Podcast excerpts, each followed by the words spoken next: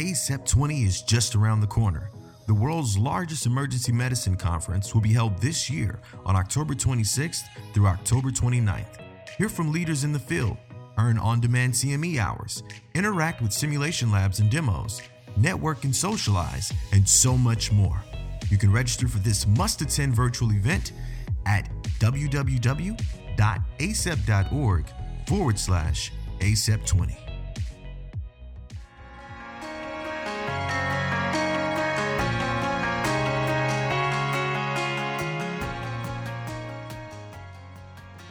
Ryan Stanton here with ACEP Frontline, and today we have a special follow up episode. And rarely do I get the juggernauts of emergency medicine education and knowledge like I have obtained today.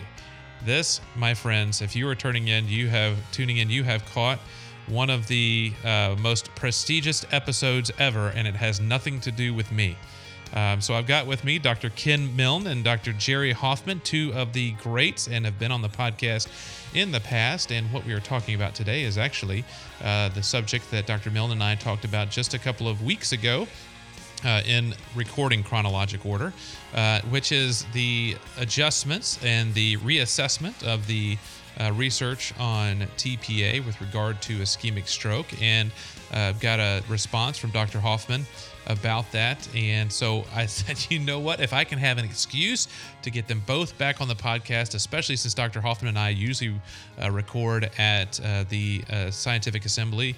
Uh, so it would have been done at ACEP 20 this year. Well, it's virtual and uh, make sure you sign up for that. But I wasn't going to get a chance to see him live this year, so uh, use that as an excuse to uh, get him on the show as well. So I appreciate appreciate both of them joining us, and I'm just going to start off by letting Dr. Milne kind of summarize where we were with the last episode uh, of the podcast with the reassessment of the research.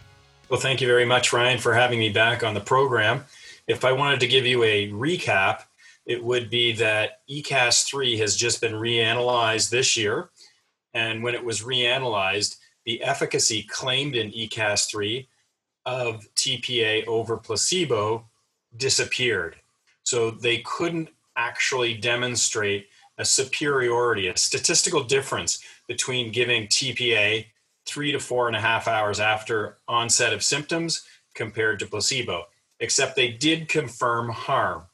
Now, when they reanalyzed ECASS 3, that was one of 13 randomized control trials on lytics. There were only two that claimed a superiority or a positive statistical difference. One was ECASS 3 that was just reanalyzed, and one was NINDS. That was the 1995 article that was reanalyzed by Dr. Hoffman himself, that also um, failed to demonstrate a superiority of TPA, but that was in the under three hour window. So to summarize, we now have zero randomized control trials showing superiority of lytics over placebo for patients with acute ischemic stroke. And that's what we talked about last time. And what I liked from that is, and what we want to drive home is that it's it, that nothing in this is saying that there may not be a role, and as you mentioned, the patient-oriented outcomes and the burden of proof, that it is not there for this for the application of which we are discussing right now. Just like um, when we were uh, debating at one point um, mechanical thrombectomy and those types of things. Um, you know, they found found the niche uh, eventually that that it had some that it's going to have benefit in those uh, larger large vessel occlusions. But um, so as you mentioned, we've got all these studies, none of which shows superiority to uh, standard uh, standard care or whatnot uh, thus far. And so, Dr. Hoffman, as you mentioned, his role already in reevaluating uh, the studies, uh, but responded very quickly. We've had a lot of action, discussion. You've been very busy with this discussion on social media uh, on where we go from now. And so, Dr. Hoffman, you reached out to us right afterwards and you had a, a nice, well uh, put together email and, and discussion that has has proven to actually promote further discussion with those that were linked into that. Uh, give us an idea of, of that response and your thoughts when you heard that podcast with Dr. Milne. Hi. So first of all, thanks for having me, Ryan, and it's a pleasure to be on with both of you. Um, let me make it clear. I listened to your guys' podcast and I thought it was excellent. And so I, I don't want anyone to think that I uh, my response was to say, "Oh no, that's wrong." Uh, I thought you guys were great, uh, as as expected, um, and I agreed with the vast majority of what you said. Ken is an old friend of mine. I've known him for a long time, and we've spent a lot of time talking to, with each other. So I felt that allows me to say, yeah, but you know, I have a couple of little nits to pick with you that I areas where I think you know we don't exactly agree. And you know, if I didn't feel comfortable uh, with Ken, I would I wouldn't have done that. But I did, and I responded both to both of you as well as to a few other people who were on the email thread uh, about the podcast. And I said I have two little um, two little areas where I I'm not sure I agree. Uh, actually, I'm sure I don't agree. And uh, one of those was um, I was very struck by the statements that. Uh, sort of in proximity with each other. The one statement was, now we have zero out of 13 showing benefit and then the second statement that followed fairly quickly was that's not to say it, it doesn't work, it's just to say we don't have proof that it works. And you know, one of the things I've been doing for a long time is studying how science works, and uh, without being pompous, the philosophy of science. And one of you know, in in philosophy of science, you try to learn what do we know, and what can you say, and when can you get to a definitive statement. And there are very few things where you can actually make a definitive statement. We've proved X or we've proved not X. You can disprove never. Uh, there are a few things you can get to, but um, for the most part, what we're trying to do and what we do in medical research is we try to change the prior probability, where you stood before you did the study, to where we now stand after you've done the study. And so well, I don't think you can ever get to a point of saying it would never work in anybody, you can get to a point where you say more than just it's not proven. I think you can get to a point where you say the chance, we've now narrowed, we went from a 50% chance, equipoise, before we did any studies, to now we've moved so far in one direction that the likelihood of benefit is exquisitely small and small enough that I would say, absent remarkable other information, we should say it. We, we know the answer. And so when you say there are 13 studies, zero of which show benefit, I think that's pretty strong evidence that it doesn't work. Now, that's not to say it couldn't ever work in a, in a some subgroup. Um, and that's the second area where you guys reached a conclusion that I would uh, state differently. Of course, it could work in a subgroup, but I think the chance of that being true is small. And until we have evidence of it, we it's okay to acknowledge, yes, it is a theoretical possibility, but we shouldn't be really spending a lot of time speculating about which subgroup it'll work in since it's never been shown to work. And, and I'll just finish now by just saying I'm going to give a, a sort of a crazy metaphor, an extreme metaphor, but it's but I think it it, it is relevant. So imagine you threw an atomic bomb on a city and you killed a lot of people, but then you found out that people who were 300 miles away and had cancer, it helped with their cancer because it was just enough radiation at just enough time and the right distance. It, that's possible, but you wouldn't go speculating that until you had evidence of it. If we have 13 studies that it doesn't work, we have no evidence of any subgroup in which it does work, if somebody comes up with a hypothesis because of physiologic reasoning, and then they does do a an initial study, an exploratory study, which seems to suggest that if you have the right lesion and the right time, et cetera, et cetera, et cetera, it would work. That would be hypothesis generating. And even then, you'd still have to do a specific large study to prove it. At this point, so I guess the final thing I'll say is at this point, I think the chance of this working is so small the confidence intervals between uh, for which this would be successful the, the likelihood is so small that i would say at this point we have to conclude it doesn't work and two we're not even at a place where we should be talking about any uh, about subgroups unless there's some evidence that would start to qualify as hypothesis generating and even that isn't proof. That would just be now we should start to think about it and start to test it. So it sounds like the the thought is that uh, Dr. Milne and I were, were kind of in the, the camp of we didn't. It's it's like a friend that doesn't really fit, um, and but we didn't want to hurt its feelings, uh, hurt their feelings, and so we are like, you know what? You don't act like this. You don't talk like us. You, we don't get along. You don't like the same things we do. We really would be better if we had never met, but we don't want to be. We don't want to hurt your feelings, and so that's kind of how we have been with TPA. Is we don't want to hurt TPA's feelings because honestly, it has tried hard um, it just doesn't mix with our friend group. Uh, Dr. Milne, your thoughts? Again, I'm just gonna I'm just gonna emphasize. It's not like I disagreed with you. It's just that, that you know I, I would stress it a little bit differently than you guys did for the reason you just said. Dr. Milne, your retort. Well, I I of course have learned from my mentor and always appreciate his constructive criticism. And when you're looking at the literature, people can look at the same literature and interpret it differently because we are looking at the exact same literature. So, how do you interpret that literature? And you can take a stronger position, which Jerry is taking, that, you know, in all probability, I think we can conclude it doesn't work. I'm taking a softer position on that it doesn't work by not claiming that it doesn't work because that would shift the burden of proof. Then I would be open to criticism to say, listen, if you're saying it doesn't work, you go out and prove that it doesn't work. And I don't want to assume that burden of proof. And that's how science works. I mean, Jerry brought up the philosophy of science. So if somebody's claiming it works, great, they can demonstrate it. If they haven't met that burden of proof, we can't say it doesn't work. That's not how science works. We accept the null hypothesis. And when you're talking about a physiologic reason, and I can't believe I'm arguing a pro position for TPA, but that's good. It's always good to consider, you know, um, something um, that you don't hold.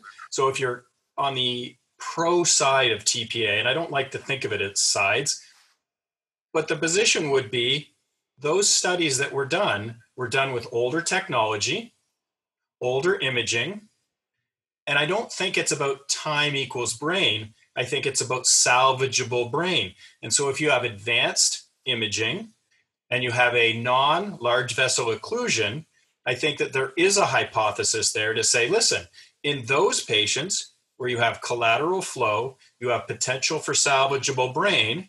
My question is, would TPA work in those patients? My answer is, I don't know. Let's test it. So let me ask you some questions, uh, Ken. So zero of 13 are positive, zero of 13.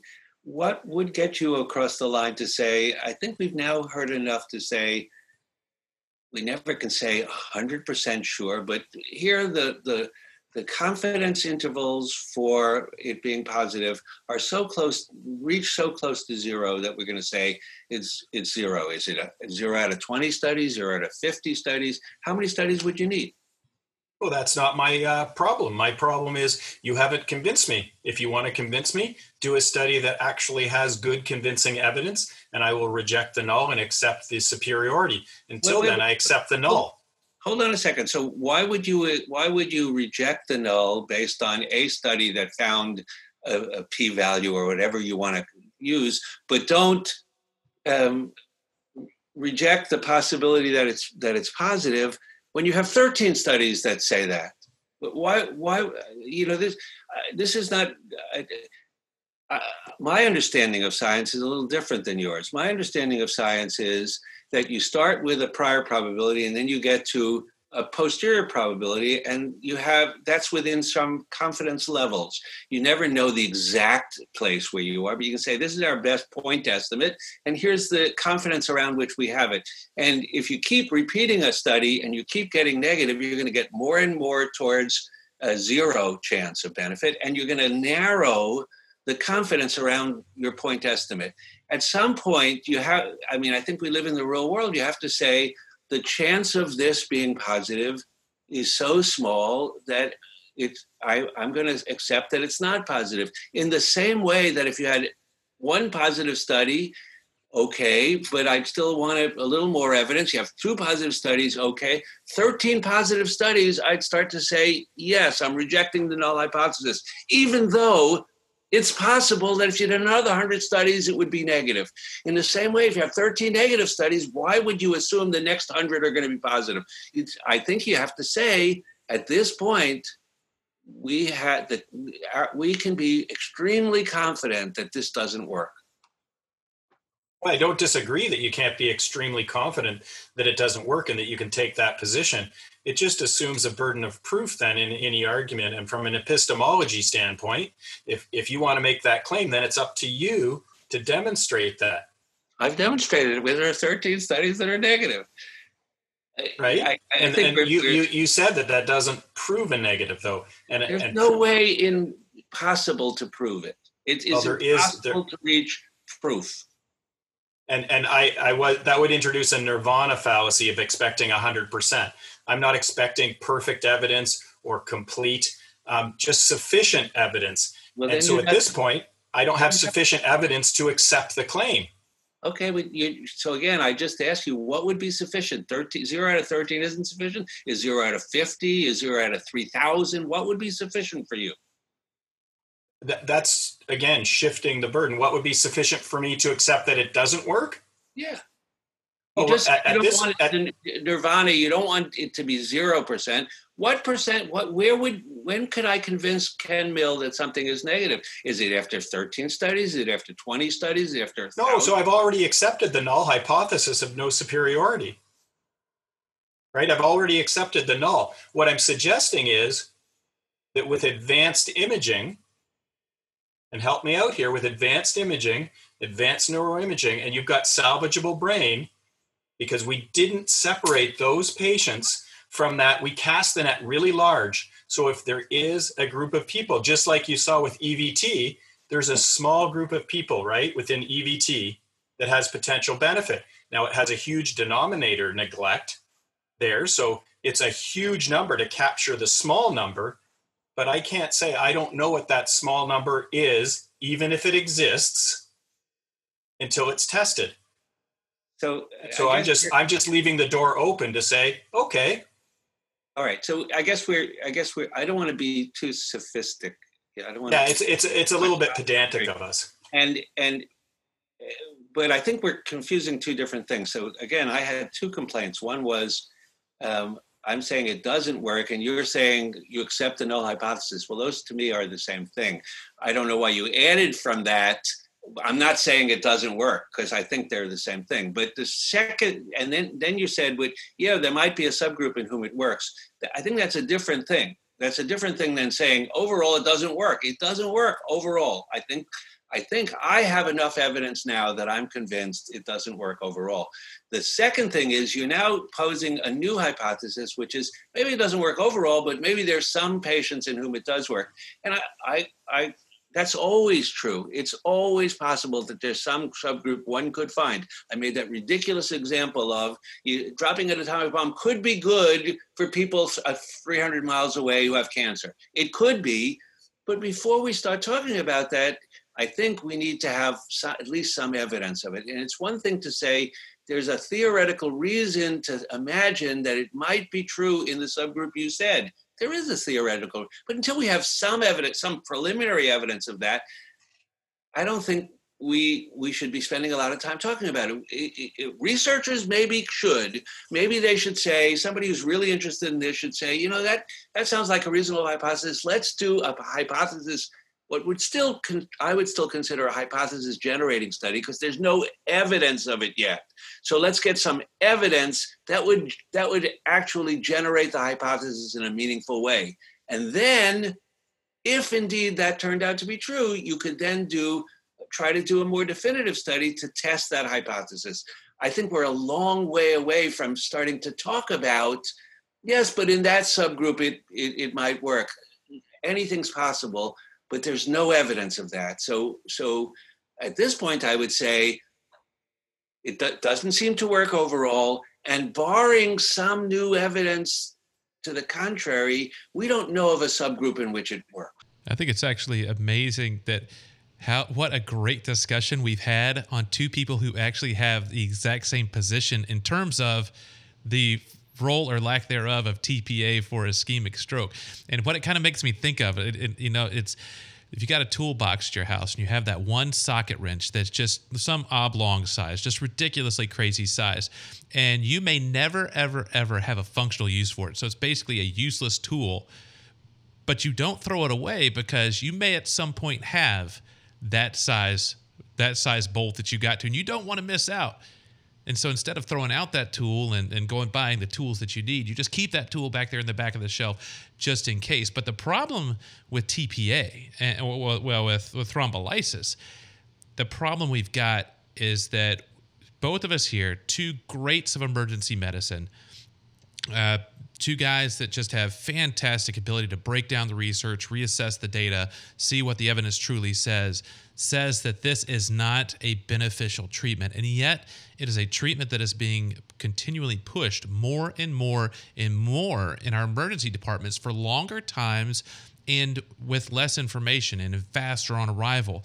And so, how do we? We have a dichotomy right now of failing failing evidence that is still being propped up to promote something that is being pushed across the country and through our healthcare system. What do we do with this? And so I love your analogy, Ryan, but it's not exactly, as you just pointed out, it's not exactly correct because you said you have this tool that you're not using, but you don't throw it away. Well, we're using this tool. And if you're using it and it's causing harm, that's very different than saying, okay, before we get rid of we'll keep in the back of our mind we might someday discover a use for this that's very different than using it and we know that it causes increased hemorrhage. We are almost certain in the same way uh, ken and i could argue about whether there's proof that it increases mortality there's certainly evidence that it increases mortality. We're, we're using this and that's very different than having the tool in the back of the tool shed. I will go one step further and say it's more than just we've got a tool and we're using it. We're being judged on whether or not we're using it. We're being we've got these incentives to make sure that we do use it and and we will be shamed and blamed if we don't use it. So I think it's actually much stronger than well you've got a tool that you're not using or you've got a tool that's yeah it's being used. Oh, it is being get with the guidelines. If you're not with the guidelines, why aren't you with the guidelines? What's wrong with you? So I think there's even a stronger push to use that tool. And we're getting to the point now where we're seeing um, pushes to give it later and later and later. And then, um, you know, on ones that were like, yeah, this doesn't even seem like an ischemic stroke. Well, if it's not a stroke, it's not a big deal. It won't cause an issue because they can't bleed if they don't actually have a stroke. And so it's relatively safe medication. And, you know, even before this reanalysis, you know, you had 11 of 13, now then 12 of 13, and then 13 of 13. You know, a, a, an ironic number of studies to have no benefit to having that lucky number 13 um, that we we still get to push. So, is it time? And is, is this this sounds like a rhetorical, just ignorant question? Is it time that we push harder for a complete reset on the way we manage stroke care uh, within the United States, especially, but in much of the world? It's a little it would be a little hard for me to push harder than I I've been trying to push for the last 20 years. But um, uh, you know, I, I, I want to. no, of course we should. There, there should be a re vision of a community practice about this. And, you know, I, I, said 20 years ago when I first said, I don't think we have evidence for this, I don't think the evidence is convincing. I, I said, you know, probably 20 years from now, people will start abandoning this because they'll have something else to do and that'll be more expensive and uh, more, more sexy. And I think that's probably going to come true um, you know, now with the studies of adding it to mechanical, uh, mechanical removal, uh, they're all showing negative, etc. Um, but uh, you you just made a. I, I want to talk about something else briefly. You just made the comment that people say, well, it can't hurt, and they actually cite papers saying that in mimics it didn't cause bleeding. Um, and I always suggest when I hear that, why don't the, the people who say that, why don't they just take a little of TPA for themselves and just just see whether it'll cause a brain hemorrhage or a massive GI bleed or something like that. In fact, there's clear evidence that you don't have to have a stroke to have a bleed, and the the, the so-called evidence that it doesn't hurt you if you have a mimic is ridiculous why is it ridiculous? First of all, it's usually reports of 50 or 70 patients. And if you killed one out of 100, you might miss it in 70 patients. And in the other, all the groups where they found it, they wouldn't report that. The only ones who report it are the ones who are negative, so that it looks good. But it's there's a much more important and dangerous reason why these reports are completely wrong, which is if I gave it to 100 people who had a mimic, or a thousand people, or however many they are, everyone who bled into their brain, I wouldn't die, I would fail to diagnose that they were a mimic. Because I diagnosed they were a stroke. Now they are a stroke. And I see bleeding, and I say, I'm not going to go back and say, Ooh, you know what? Maybe that wasn't a stroke in the first place. Maybe it was a migraine. I'm going to say, of course they bled. You know, that's one of the things that happens. Nothing you can do about it. It happens when you have a stroke. Sometimes you get bleeding. So, eh, so what we've done is remove the numerator. Every mimic who bleeds gets removed, and therefore the numerator is magically zero. That's no evidence that you don't bleed when you're a mimic. And of course, nobody in his right mind would give himself or herself TPA just because it's safe. It's certainly not safe. Aspirin's not safe. TPA is a lot less safe than aspirin. So, Dr. Hoffman, are you saying that you don't do a TPA drip on long international plane flights just to keep from getting DVTs? it's pretty safe otherwise. Dr. Milne, your thought.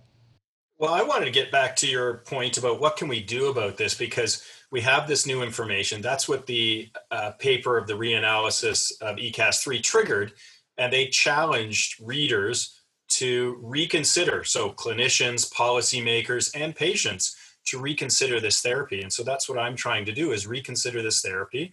I've approached our national organization in emergency medicine and our stroke committee, and I've joined that stroke committee. And that stroke committee has actually said, okay, yeah, that makes sense. We should and we're going out to an independent group and asking for a reevaluation of the literature. That's one point. The second point is, you know, people have approached me and said, you know, Dr. Hoffman, I mean, what a legend of emergency medicine. If he can't change it, why do you think you can have this addressed, Ken? What, like, you're just some Canadian doctor. Like, come on he he's a giant working in southern california. He was there on the ground level. He's been writing about this since before NINDS probably came out for like 25 years. And i and i've actually reflected on that since i saw the email exchange and i'm thinking yeah am i full of hubris? And i'm like no i think it's because the world has changed. Back when jerry was trying to really advocate for a much more rational approach to the evidence and expecting a much higher standard before we adopt something too quickly, what did you have? You had letters to the editor, emailed. I mean, uh, when was my first email account? Like 1995, 1994, I think was the first email exchange. Right now we have social media, and you mentioned that earlier. And that's where I think we can really mobilize people and mobilize a community to say, listen, we all want patients to get the best care based on the best evidence. Now, can I reach those people instead of sending a letter to the editor and it taking six months to get published? Can I send out some tweets? Can I do a podcast on that? Can I do a blog on it? Can I do a, uh, a meme or coming up soon? How about a TikTok video?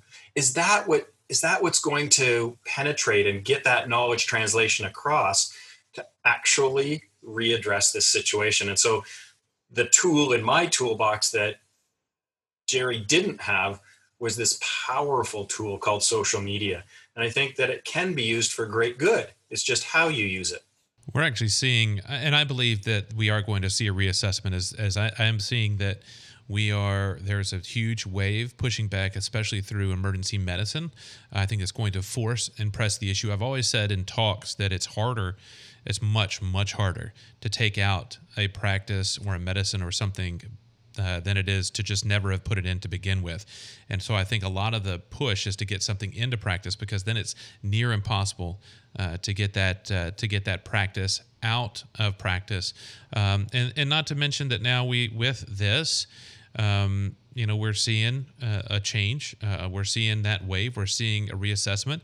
But I also kind of uh, akin this to we have known for many, many years that spinal immobilization, the long backboards in trauma, um, are not of benefit and likely potential harm. But it took many, many years to get that push, and you still see a lot of resistance from it. And a lot of times it's because the specialty that is the end recipient, that case trauma, was a little bit behind in coming out with a statement that then allowed emergency medicine, the other areas to change.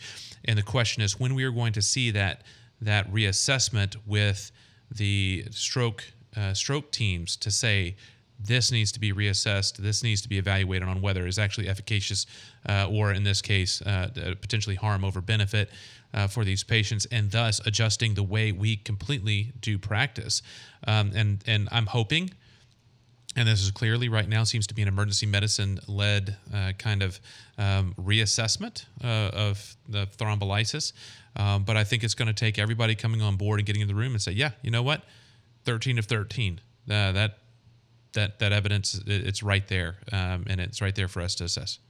So, first of all, Ryan, you're exactly right. There's good literature evidence that uh, it's much harder to remove something from practice than to get it in. That that's been studied, and you are absolutely right. Uh, second thing is that um, despite the limitations that uh, Ken mentioned, um, for many years now, surveys of emergency physicians have consistently shown tremendous skepticism uh, amongst emergency physicians about TPA. So uh, I don't think it's that people haven't been on board. Uh, I think people have felt enormous pressure to do to give this drug, even though they personally weren't uh, convinced that it works. And that's always a difficult position to be in. As Ken mentioned, if you didn't give it, you were at risk for having all sorts of bad things happen to you personally. And what's more, it was wasn't that hard to say, well, I'll pass the buck down the line to the neurologist and let them do what they want to do. Uh, and I don't blame anybody for doing that. Uh, certainly, that you know that that's understandable. Um, but again, I don't think this is a new thing. I, I, I the skepticism about it. I am very delighted to have Ken have a blog and followers on his social media and all these things, and to use all these terms that I've never, you know, I have heard of TikTok. I have tic tac. What, what is it? Tic tac toe. I, I, don't know what any of these things are, and I don't do any of them. Um, so I'm going to leave that to you guys. Um, but I, I do think it takes more than uh, a lot of us believing that it's wrong you know, it's going to take a lot of us. Forget about TPA for a second. What about our world? There's so many things where people are very concerned these days about racial system, systemic racism. How do you change those things? Well, it's not enough for us all to to think it's bad. We have to do something about it, and doing something about it is more than being on social media. I think so. I don't know how we do this. Um, this is the big question that faces all of us right now. We're in a critical moment in in our world, way beyond TPA. But for TPA as well, um, you know, I certainly wish you luck, Ken and Ryan, in, in what you're doing, and I love that you're doing this podcast, etc. But changing it is is is not that easy. And I will mention one last thing, and I'll shut up, which is that um, I have over the years received several dozen letters from individual neurologists asking for my help, saying, I'm being pressured to do this. What do I do? I got one last week. Um, that's not in the world of neurology, that's a small number, but I'm sure it's the tip of the iceberg. I'm sure there are a lot of neurologists who also feel very uncomfortable about this. And I, you know, I try to talk to them about what the evidence is and what they can do and how they can go forward. But it's not easy you know, we're, we're fighting a very powerful lobby. Um, so, you know, I, I don't have the answer, but I certainly agree with Ken that we, we, if we can do something about it, we should. Yeah, the key is the organization. And I think that's where a lot of these things that Dr. Milne talked about, that potential we have a lot of atoms spinning around, is can we get them organized in terms of because just as you mentioned dr hoffman with the folks that you're hearing the individual hearing that not comfortable with it wish it was different. Wish we could do something. Um, you know, with these large groups and lobbies, it takes a large mass turn. Uh, in order to get that to push to say it's not just one person it's not just, and that's and it's, it's the whole idea behind unions the whole idea of the union is the individual doesn't count it's but when the individuals come together, the individual is powerful. And so that is, I think, hopefully, where this ability to communicate and share and organize and get on the same page and in the same direction, it may make that that final little push that allows it to all fall over. Uh, Ryan, do you know anyone in ASAP who's high up in ACEP? I, I well, as somebody who's still in the back row. Uh, hey, you're on the row. You're on the road. I'm on the row. And the good news is we're about to turn one, so I get to at least move up one row. So, uh, yeah, and that's and that's exactly what, and that's one thing about this podcast and and role is to be able to get that voice put together and type and move things forward and to get these thoughts out there because that Dr. Hoffman, that email you sent to us you know, I didn't feel it was even fair for just the six of us to to keep that all that information, but to say, listen, everybody needs to see where this conversation is, and it's been an uphill fight. Dr. Hoffman's been pushing that rock like Sisyphus for 20 years for this, and it's at some point we have to look ourselves in the mirror and say, it's time. It's time. It's time for this to to just to hit the hit the reset button on uh, on TPA for stroke. Amen. So any closing? Ryan, I think it would be really good to get you know other people involved from an administrative and an official capacity. And so i'm glad you're bringing your voice to this through your front line and also potentially through your position within the organization. That's so my comments about social media weren't uh, as a substitution for that as a substitution for you know going through journals write you know write letters to the editor if that's what you're good at. Um, do research if that's what you're good at uh, speak to the media if that's what you're good at um, i'm just using social media as another thing that can be done and it's something that didn't uh, that jerry didn't have access to at the time to bring a community together quicker i mean we're all emergency physicians we've all got short attention spans but we do have to realize that sometimes we have to wait for everybody else to catch up to what we're thinking and the evidence we're reviewing. And that it does take years. And Dr. Hoffman, Jerry published that reanalysis back in 2009. It's 11 years. And we know that it can take a very long time to change practice. All right, I really appreciate it, and and I, well, you may say that we have short attention spans, but I'm looking there at the background of Dr. Hoffman's uh, room that he's in, and that's a lot of books with a lot of attention. And actually, the last time we talked, Dr. Uh, Hoffman got me uh, turned uh, onto the book for opioids, opioids called "Chasing the Screams" that I read and had read by uh, by the end of November uh, of of last year. And so, you know, I, I appreciate that, and I honestly couldn't ask for two better human beings to share the podcast with me today, Dr. Milne and Dr. Hoffman, uh, both of you legends and, and inspirations for me. Uh, and thankfully, with Dr. Milne, uh, very quick with the uh, uh, with the texting. So whenever I have a research-based question. Um, I can bounce that off him right away, and uh, Dr. Hoffman for you know somebody who's only once a year really gets to talk with you at length. It's it's always a pleasure and always a joy. Uh, and as as I think I talked to you when uh, uh, we first talked for the first time at ACEP uh, for the podcast, um, the, your your research uh, evidence breakdown sessions were the ones that I would skip out of everything else to go to. So I really appreciate you both being with uh, with me today and sharing the information with our audience here on the front line. It's been a great pleasure, Ryan, and Ken as well, as always. Can I leave with one final thought, Ryan?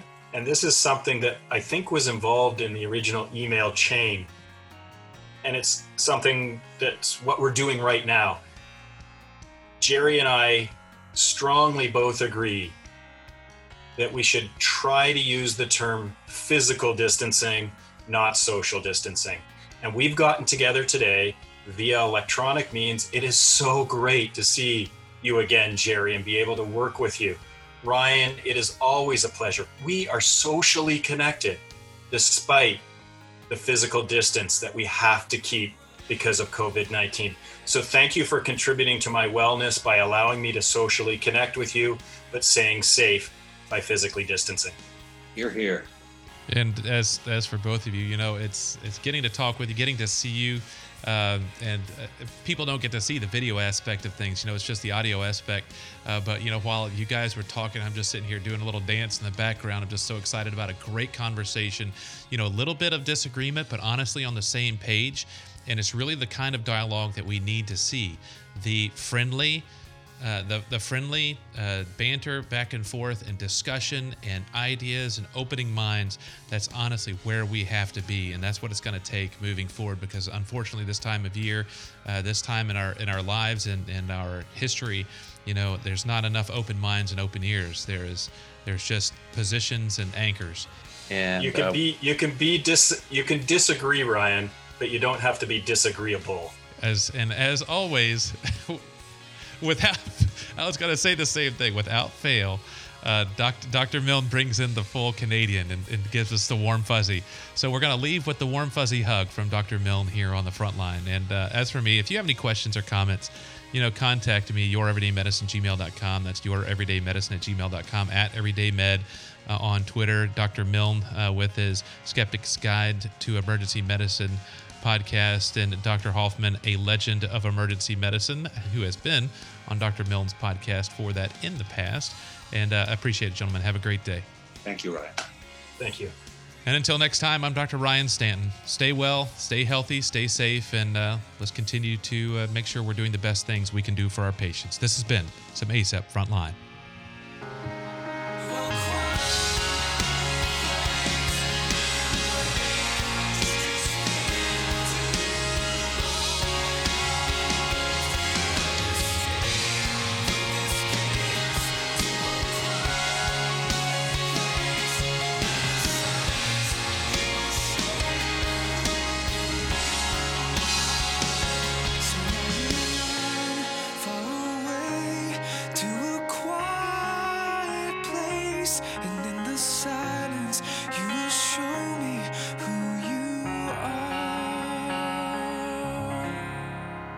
Was beautiful. Good. Good, good. I loved it. I miss those panel discussions where you you parse out the nuances of different positions. I it, it really forces me to think about things at a deeper level, and you know, it's it's always at the borders of my comfort zone that I really do pick up insight and ideas and learn and grow. So thank you, Jerry. Oh, you bet. It's a pleasure.